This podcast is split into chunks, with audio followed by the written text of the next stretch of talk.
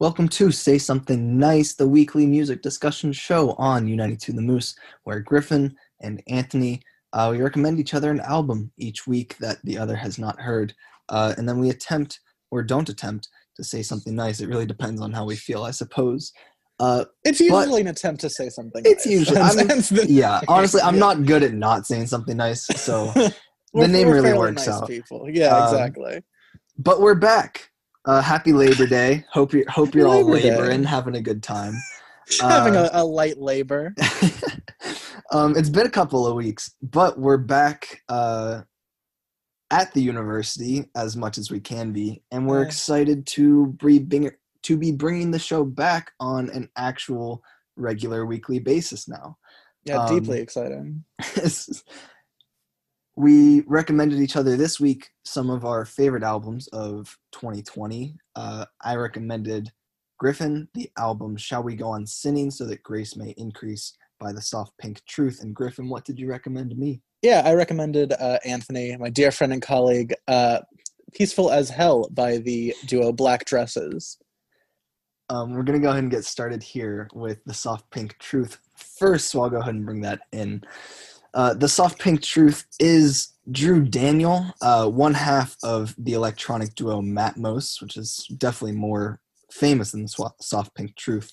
Uh, the side project kind of started in 2003 uh, after Drew was dared by Matthew Herbert to make a house record because he didn't think he could do it. Uh, since then, Drew Daniels released five albums under the name The Soft Pink Truth, uh, and two of them are actually cover albums. Uh, 2004's uh, Do You Want the New Wave or Do You Want the Soft Pink Truth is a full album of house covers of classic punk songs. Uh, and 2014's Why Do the Heathen Rage uh, is a cover album of black metal tracks. Uh, this album kind of plays out in two different movements. There's Shall We Go On Sinning and So That Grace May Increase.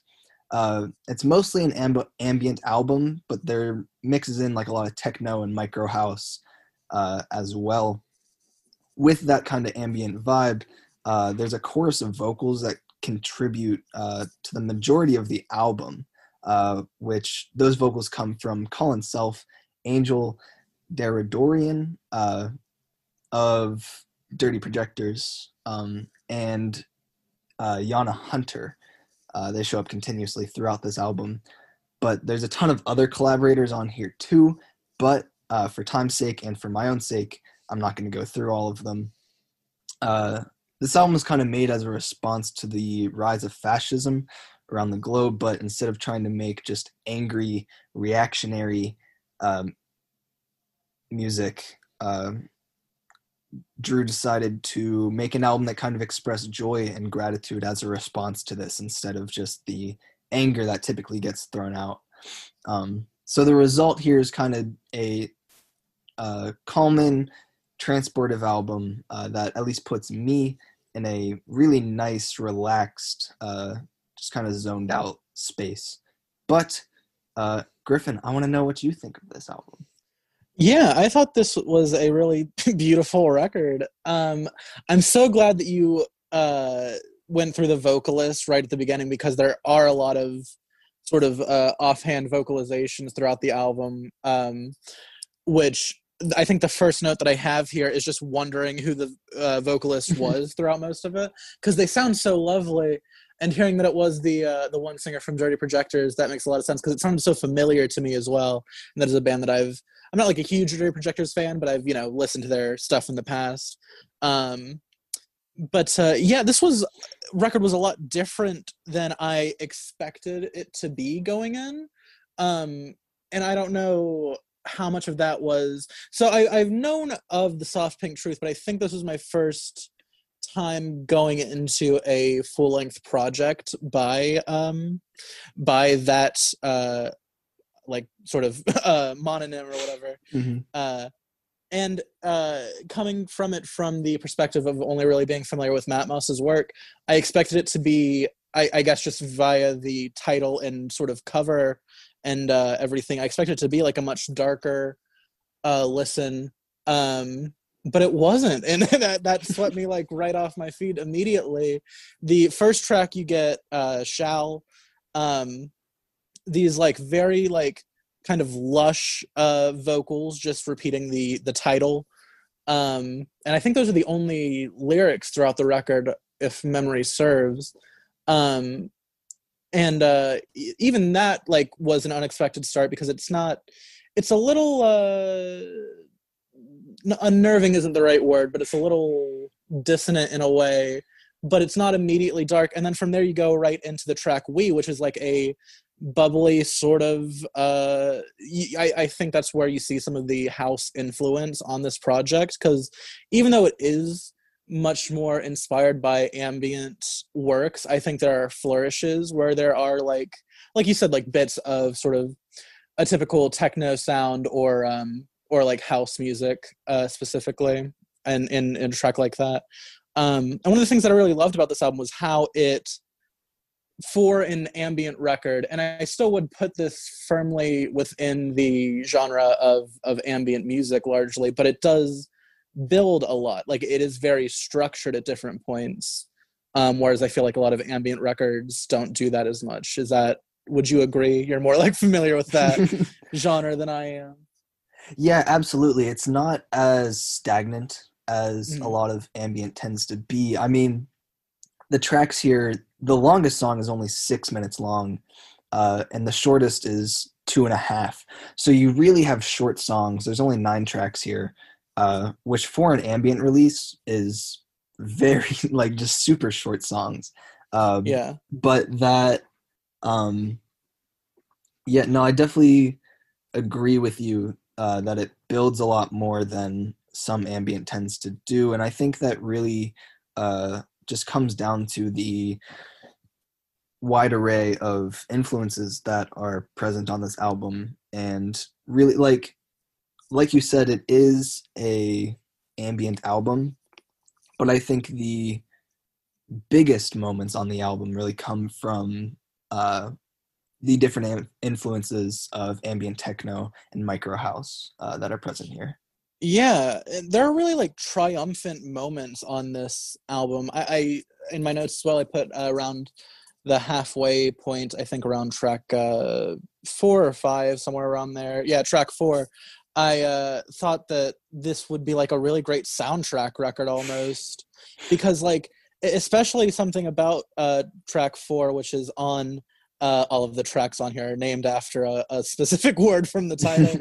uh, so it gets hard to differentiate for me. Mm-hmm. But um, track uh, four on here, it's very good at building a mood like in, in, a way that great soundtracks are and i think i was um, listening to the uh, soundtrack that Oneohtrix Point Never did for uh, Uncut Gems the other day, and I think that's a really excellent soundtrack as well. And I which I always that, forget they did, and it's always hilarious. Yeah, it's that I remember that, but it's it's it's really excellent. Uh, but I uh, I love that soundtrack a lot, and it, it, parts of this reminded me of of that work and and just like other great soundtracks that I've heard. I'm not like a huge soundtrack guy generally either, but I think when one is good, it's noticeable in in a movie, whether mm-hmm. rather than one that's just serviceable.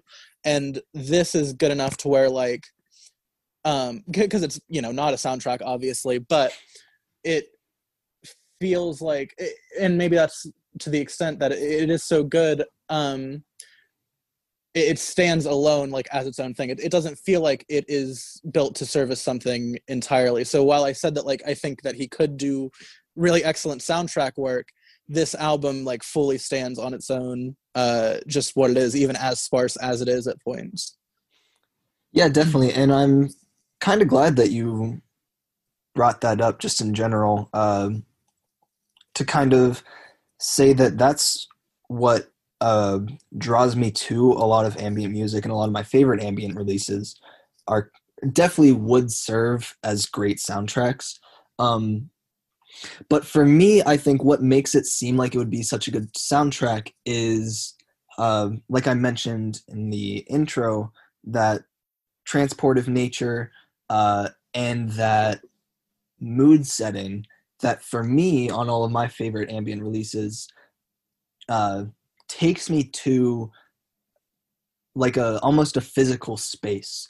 And it's not necessarily um like it transcends just being mood music or something like this album for me uh just transports me um takes me to more of a physical space uh which for me is either just like on a beach which is definitely just because of those like water noises Yeah. that are included right around i think it's also on sinning Yeah, I Uh, believe you're right. Track five here, right at the halfway point. Um, but it's kind of like the specifically the use of delay on this Mm. album uh, makes me feel like my not that my head's spinning, but it's kind of circling, uh, and that I'm kind of just gently oscillating back and forth while being uh, just like slowly moved through a light show or something. Is the physical space that this album puts me into.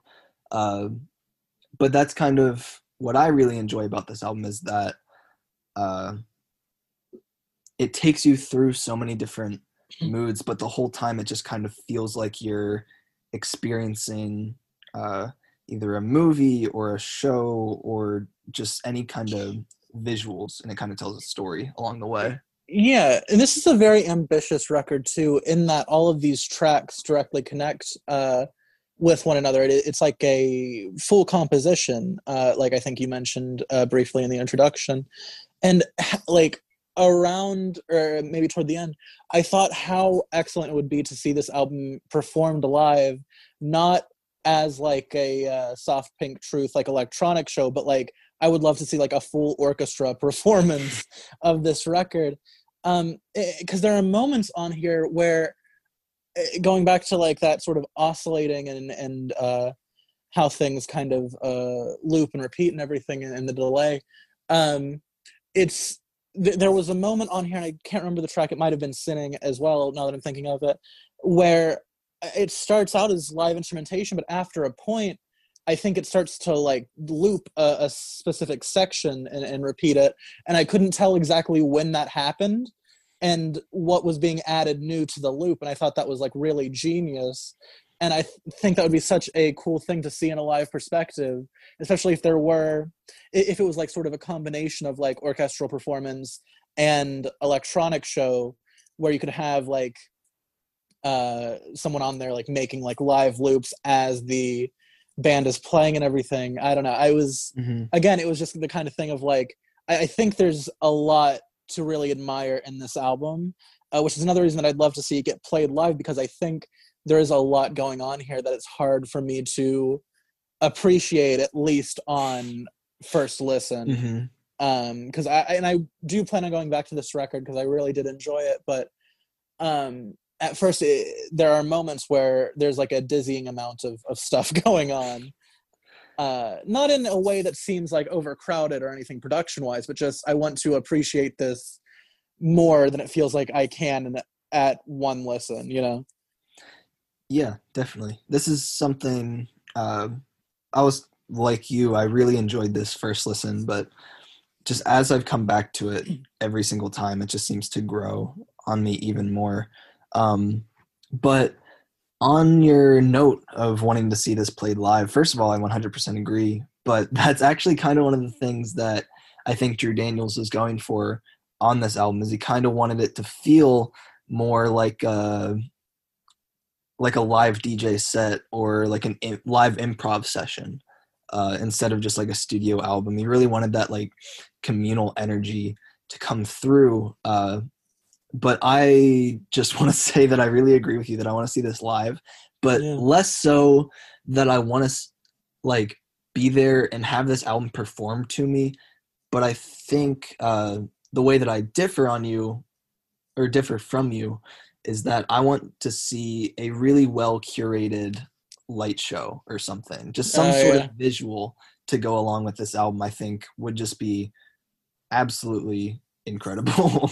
Yeah, and I hope that whenever um, I, I don't know how much, uh, because I, don't even know how much Matmos tends to to tour with their music, so I don't know how much uh, Drew does as Soft Pink Truth specifically. Um, but hopefully, once all this is over, that would be something that he at least considers. Because yeah, I think this is a an absolutely fantastic record. I think it would find a lot of new life in in something like that, like a laser light show or, or something uh, mm-hmm. uh, akin to that, that could make it like a, a new piece of art entirely uh, when performed in a live setting. Um, I uh, did want to say as well that uh, oh shoot, what what did I want to say? I'm losing it. uh, no, it's gone. Never mind. um, the uh, the most ambient moments on this album, uh, I would say, uh, there are, are, sparser, more ambient moments throughout, like uh, the third track "Go," which I think is the sh- the shortest track on here, which is uh, largely made of bells, um, b- bell sounds, and, and different uh, things like that.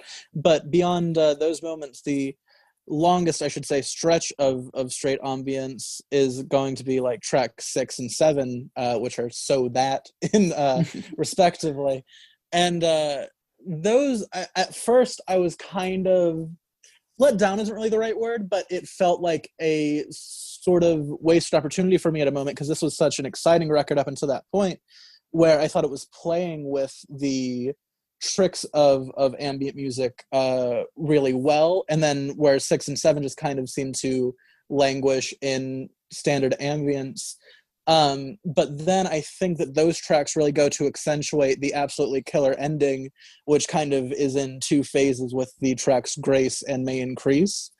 Um, because Grace starts out as well pretty ambient, but it it it builds so incredibly and has such an amazing drop where it becomes like at the very end like an almost uh M83 style uh, electronica song and it was something so unexpected and something so grandiose for the ending that I was just left like with my jaw on the floor. Like I was just very wowed by the way that this album ended.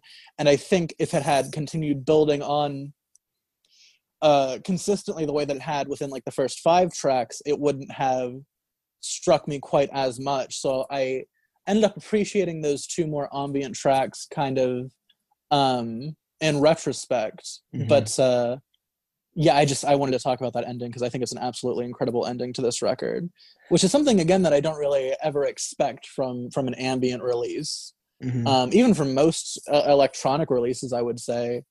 Uh, but this one, I think, is it really. I think the ending is like an absolute triumph.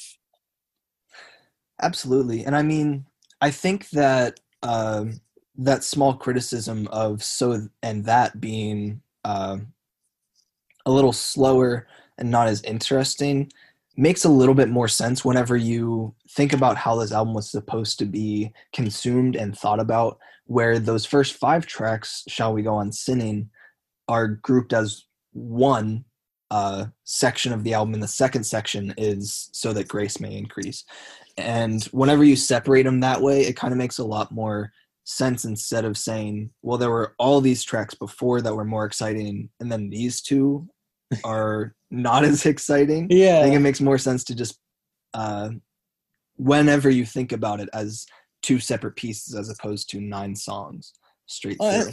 and that's interesting. That that is what I was going to say earlier when the, the thing that I forgot was hearing about the ideas behind this album, how it was a response to the rise of fascism, you know, nationally. I found that to be really interesting because this is clearly an album that has a lot to say, but it also has the limitation of not saying anything in a very literal sense. Mm-hmm. But even that title, that title is very evocative. And so like I, I generally try to go into these uh, doing as little research as possible for the albums that you suggest to me because I want to, you know, have it just kind of structured as a conversation. Um, but I would really be interested in reading up more on what he has said about the making of this record. Mm-hmm. Um, and you did I, I i forgot entirely that you mentioned that it was supposed to be in two parts and that does make that make a lot more sense to me because yeah it, and it's like that's another thing that to me equates it with like a live uh performance is it it feels like there would be like an intermission there or something mm-hmm. uh it's so interesting it's almost and i'm not a big classical guy either so I, I don't know if that um, sort of simile is, is out of pocket. You are more into classical than I am as well. Uh, but I, w- would you say that this album is inspired by that sort of style of uh, music as well as that kind of like live improvisational uh, style? Yeah, definitely to ex- to an extent, I would say. Uh, there's definitely just like the way that these like whenever you split them up into two 20 minute songs like the way that it flows it's a much longer uh kind of release cycle uh of each different part coming in which uh makes me attribute it a little bit more to classical with the slow changes in the song as opposed to the real quick like uh broken up songs that we're used to now um but we're gonna have to move on a little bit here. Uh, just to put it out there, if you do want to read more about the making of this album, uh, The Quietus has an interview with Drew Daniels on their website uh, in regards to this album. But uh, with that, I'm gonna have to ask for some of your some quick closing thoughts here. Yeah, so uh, to close out, this was an absolutely stellar listen to me. Uh, one that I almost skipped. It was one that was suggested to me like way earlier in the year uh, or maybe I just found it online. I don't actually quite remember. But uh, you know, being an ambient listener, I'm not a huge ambient guy. Uh, like I've said multiple times, um, it was something that I just almost skipped over because there was a lot of music that I'd fallen behind on at that point. And I'm really glad that uh, upon your suggestion, I went back and took a second look at this because I, I think, like, genuinely, it might be one of my favorite listens of the year, uh, easily. Uh, at least one of my favorite electronic listens of this year. Um, so yeah, I, I, fully recommend this album to anyone to anyone listening uh, who may be interested in any of the things that we were talking about regarding it. And uh, what are we going to be hearing? Uh, we're going to be hearing the track "Grace," uh, the penultimate track, uh, track that I feel like surmises everything that this record does really well in uh, in a six minute length. Wonderful. Well, uh, here is the song Grace by the Soft Pink Truth uh, off their latest album, Shall We Go On Sinning So That Grace May Increase on U92 The Moose. Uh, we'll be right back with more of Say Something Nice.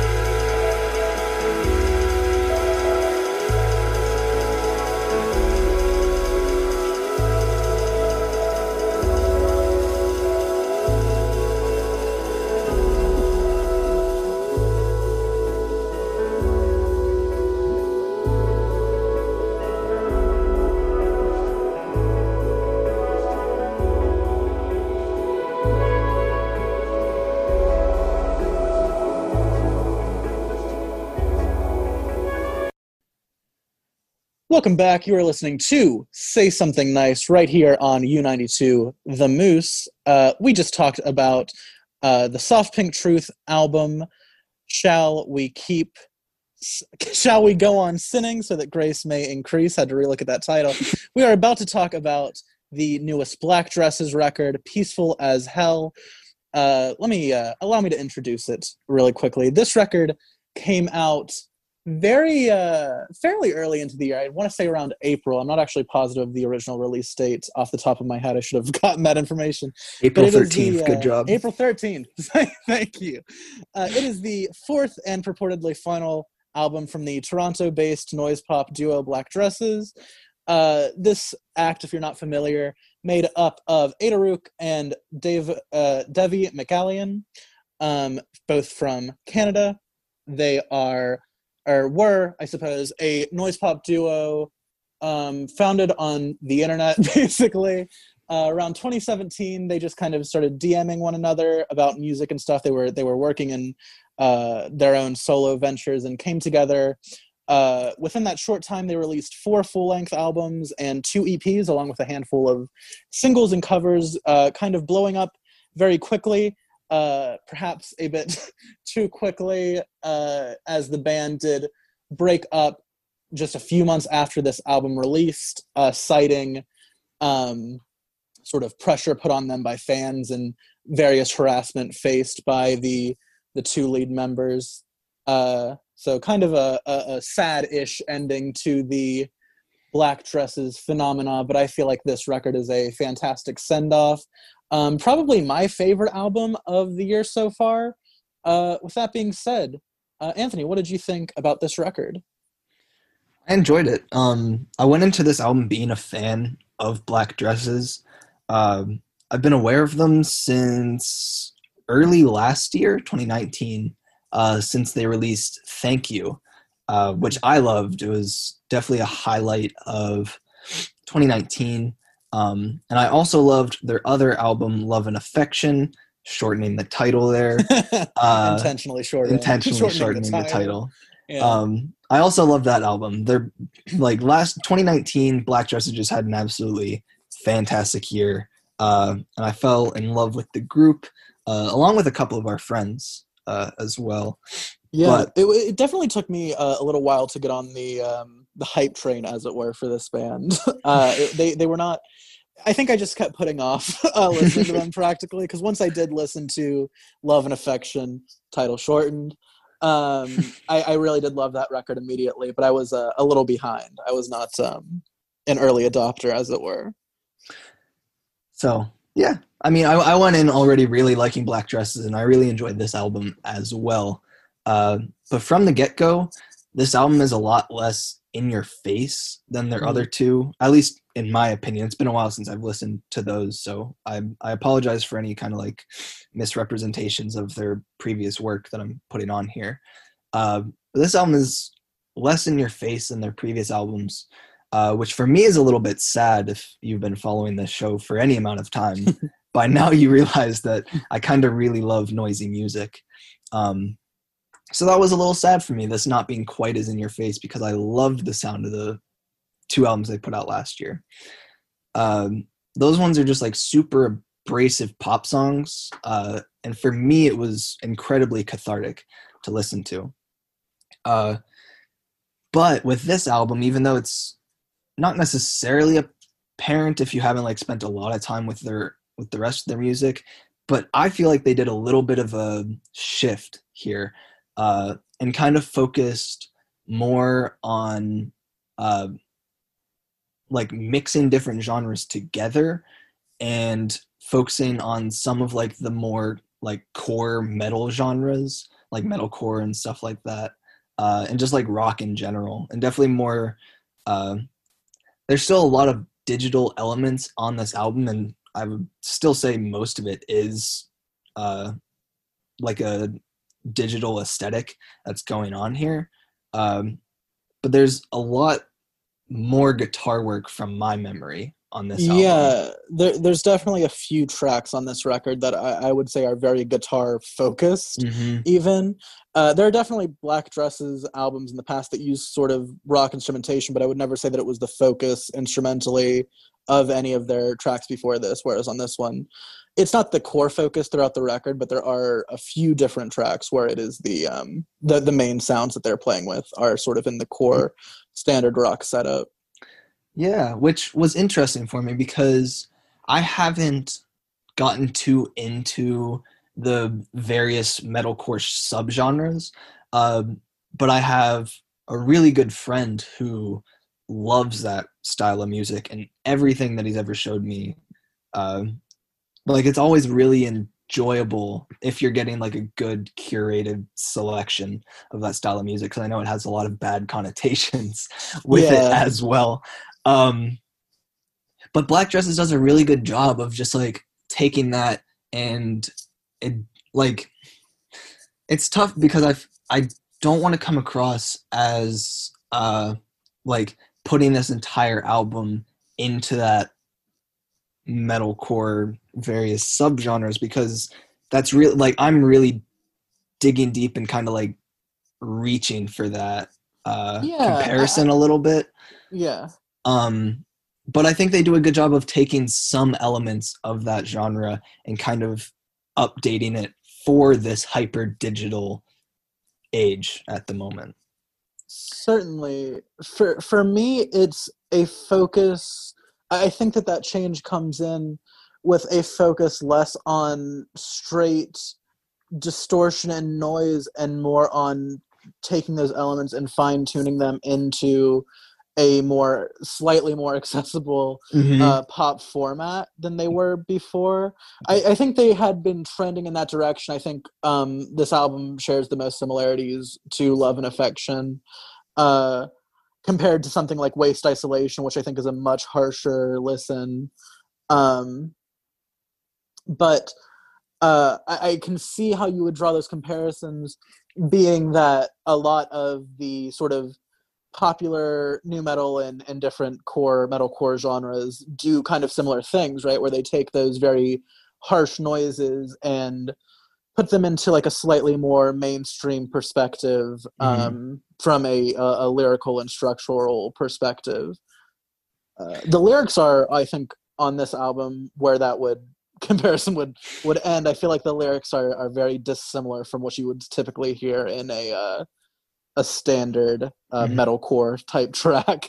right there are a lot and uh i'm glad I, w- I wanted to get to the lyrics right after this so Mm. thanks for giving that good transition but yeah, yeah. um but yeah no i totally agree it has a lot it uh doesn't have that classic melodrama that some of those styles of music uh kind of come with sometimes that healthy uh healthy layering of cheese on top.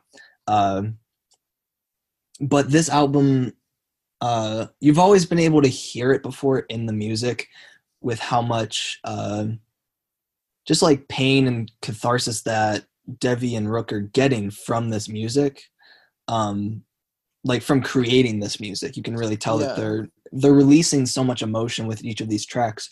But with this album, as opposed to what they put out last year, um, they, uh, I can't say whether or not they focused on the lyrics more, but the lyrics are more upfront because they're more coherent. Like you can understand them a lot more in the context of the record instead of having to look at them.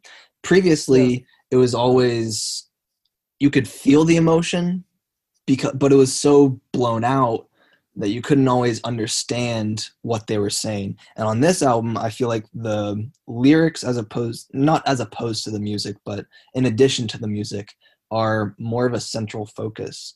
Um, but I really love a lot of the themes that go through this album, mostly just dealing with like uh, abuse and trauma and depression. Uh, Mm. And the big thing, there's a couple of songs in the middle, tracks five, six, and seven. Uh, I think it's uh, I'm a Freak because I'm always freaked out, Bliss and Stupidity, and Mirror Girl all deal with that with the theme of just wanting to be accepted. Uh, yeah. which was Yeah. really interesting and they just had like a really good take and like a really uh they were such personal takes on the topic uh but just something that is relatable for so many people uh and they just do a really good job of uh contextualizing those feelings that so many people experience Yeah, it is. It's a very empathetic record, I would say, um, from a lyrical perspective. It is all about, you know, the sort of want to be accepted and the sort of.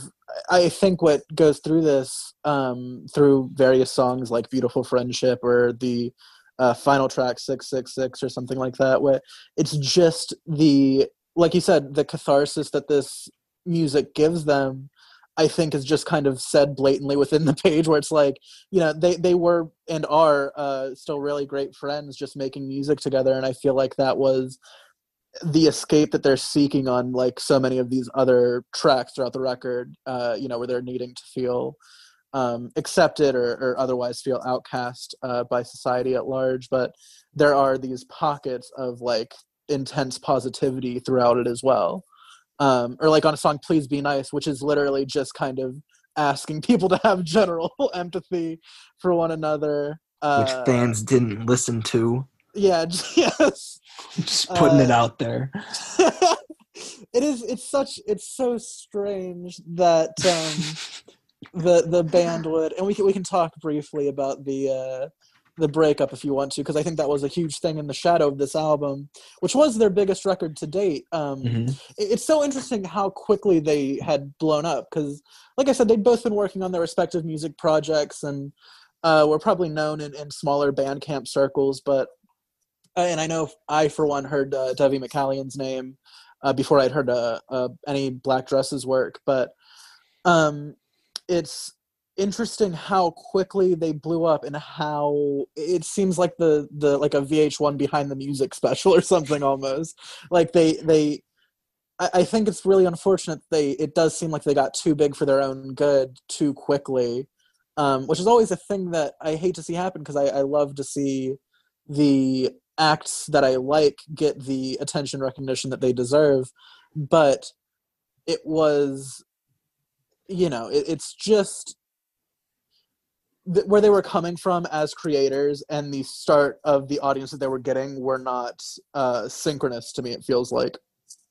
And it, it led to this sort of disconnect between how their fans sort of started to become entitled and expected them to act a certain way uh, which just isn't what they were trying to do uh, within their their creative spaces you know Right. And I mean, at this point, I'm going to start kind of shifting away for the album a little bit. I hope we get back to it soon. But yeah yeah it's always so interesting to me that uh, these fans of this ultra DIY music feel such an entitlement to that music and feel like they have a say over what the artist does.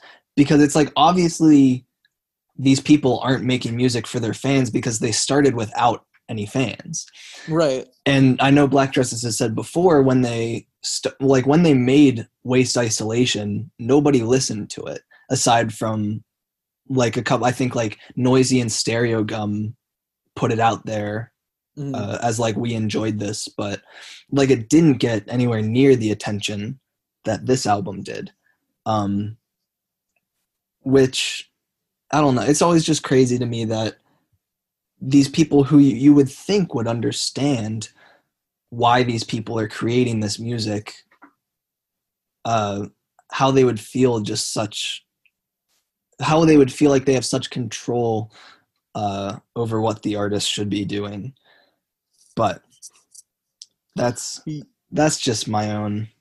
yeah it's it is just a very unfortunate end and i'm glad that they are still making music in their own respective spaces um and like i said i am glad that they went out with this album because for my money and and you may very well feel differently but i think this is their best uh re- like release to date Mhm. Um, I think it's their most fully realized release. Uh, and how you were talking about the, um, the specifically how the vocals were mixed in this record compared to other ones. I just think the mixing is full stop better throughout. Oh, absolutely. It's, it's so for as noisy and and abrasive and and you know the different sounds that they're working with here it is so listenable and nothing gets lost in the mix it's all present but it's not Mhm. over cluttered at the same time it's it's a very difficult balancing act to pull off i feel like and I, they they make it look easy you know on this record uh, which is still wild to me that it was just fully produced it was still a fully diy project within their own uh, spaces done mostly over Mhm. uh, the internet probably. Is that uh, how i believe they recorded most of their work as black dresses. Um so yeah it's just kind of astounding how just how good it sounds. Um not that they weren't always uh, working like that but i think you can see a natural progression from the four albums they released like i think each one was better than the last or at Mhm. least expanding upon the last in a new and different way Absolutely. I mean, I don't. I think um, there's a really nice progression of this group, and I think that the fact that this is not my favorite Black Dresses album, but I uh, w- I'm not going to argue with anyone who says this is their favorite Black Dresses album, and the fact that they've been able to have that progression where this album is very different from any album they've done before and so is everything else that they've done like i remember after i heard thank you i went back and listened to waste isolation and i honestly couldn't even believe that it was the same group and i've kind Yeah. of felt that with every single album like it's just felt they've had such a growth with each release and they've had um they've just like really kind of figured their stuff out as they've gone along but that isn't um like even though that is true it doesn't hurt my own impression of their earlier albums i don't think anything sounds under like under thought out or something like everything still feels super complete and everything. Yeah Um, absolutely. going on what you said about you feeling like this is their most realized um, i think again i'm probably going to agree with that. Uh, and it always comes down to the thing like i'll always say i think that peaceful as hell by black dresses is their best album but it's not my favorite. Like you know what I yeah. mean? yeah and so um, I definitely agree. It's their most fully realized. The lyricism on this album is absolutely incredible, and I'm glad that you pointed out "Six Six Six because that is, in my opinion, the best lyricism on the album. Hmm. Uh, but the uh, this album's more consistent. Uh, but for me, it doesn't really have the high moments that. Uh, I'll I'll just go ahead and say "Thank You" is my favorite Black Dresses release, and it doesn't have the high moments. Uh, that thank you had Mhm.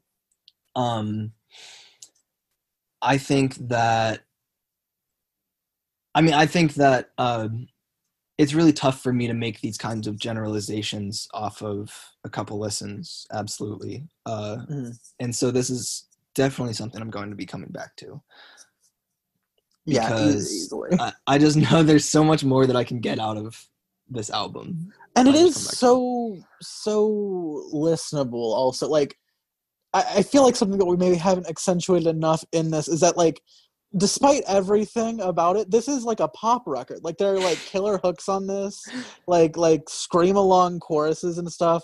It, it'll forever ruin me that i never got to experience a, a black dresses live show because i think that would be just an amazing experience uh because like I don't know, man. The hooks on this record are so infectious, and to be in a room of like you know hundreds of people just screaming every word would be just an excellent experience. I think.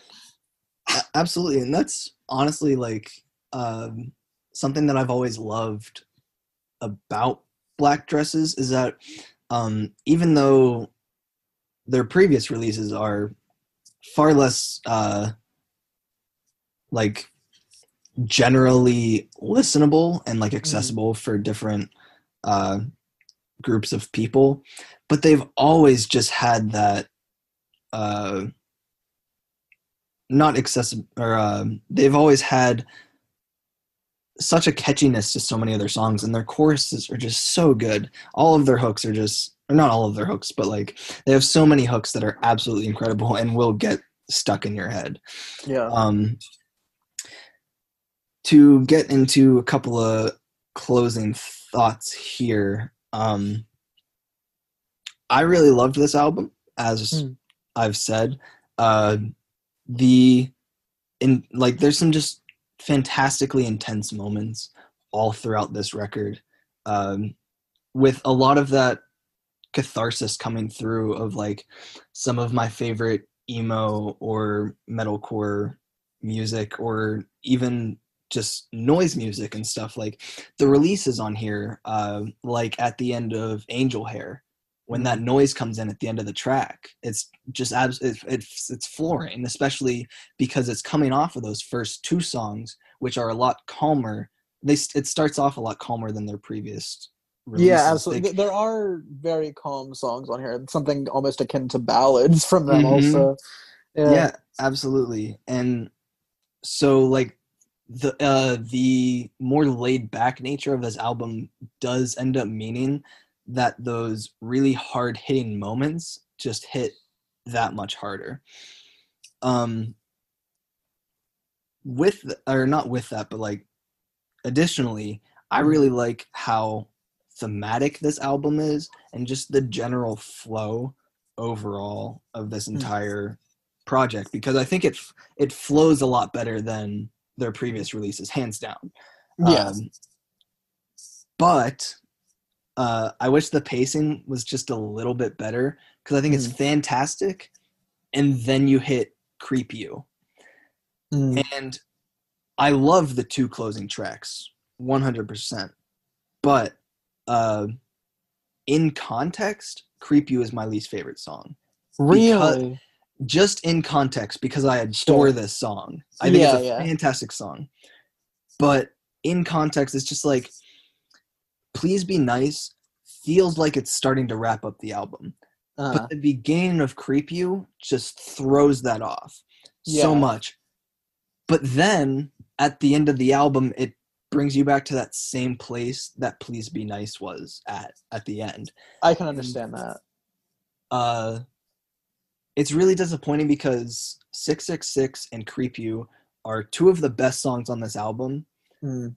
uh but if they were closer to the beginning or the middle i think i would have enjoyed them a lot more uh Yeah. because like i said 666 has some of my favorite just like writing on the album but just the pace of it feels so weird it doesn't feel like a closing track to me um so just overall this is another great release from black dresses uh and unfortunately probably their last which Yeah. sucks beyond belief i can't even express that uh but i think anyone who enjoys or i'm just going to go ahead and recommend this to anyone who likes the noisier side of hyperpop like today's hyperpop and just like anyone who re- feels like they resonate the most with the more abrasive bits of 100 gecs and i know i can imagine everyone on rate your music is just comparing this to 100 gecs because they have no i no other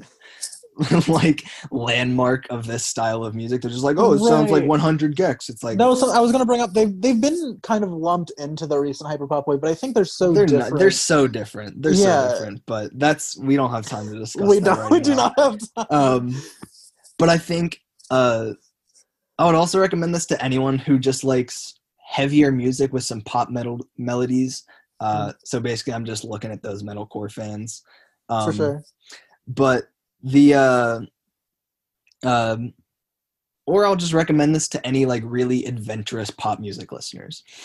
Uh but so uh that's pretty much all i have to say about this. Uh choosing a favorite track here was really hard uh Mm. just because how solid the entire album is all the way through uh so nothing really stands out as a favorite right off the bat uh but i think uh i'm gonna go ahead and choose the track mirror girl because i love the way that it builds uh and the lyrics here are just uh, really hit for me.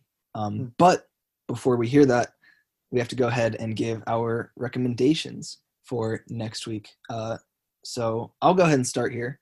Uh, Griffin, I'm going to recommend you the album Dragging a Dead Deer Up a Hill by Grouper. Uh, kind of, uh, I don't want to say avant folk, but uh, a folksy ambient release is the best way to put that. So you have more ambient to look forward to next week. Uh, but a lot of like acoustic guitar is super spacey uh, and one of my favorite grouper releases. I'm interested in that. I, I like some good, some weird folk stuff. Uh, to you, I am recommending the album Strawberry Jam by the uh, group Animal Collective. Everyone knows Animal Collective, except Anthony, who's never listened to an Animal Collective record. But I'm, I'm hoping to fix that post haste. all right, so uh, that's all we have for this episode today. Thank you for joining us. We will be more regular with these, I promise. next week, next Monday. Next week, next Monday, the Yeah. uh, the fourteenth, I believe, is what that day is. Uh, so we'll see you then. Thank you so much for tuning in to another episode of Say Something Nice. Uh, and we're gonna go ahead and take you out here with uh, the track "Mirror Girl" by Black Dresses uh, here on U92 the Moose. We will see you next week. See ya. Tell me I can be anything. Tell me I can be what you want. Tell me I just have to try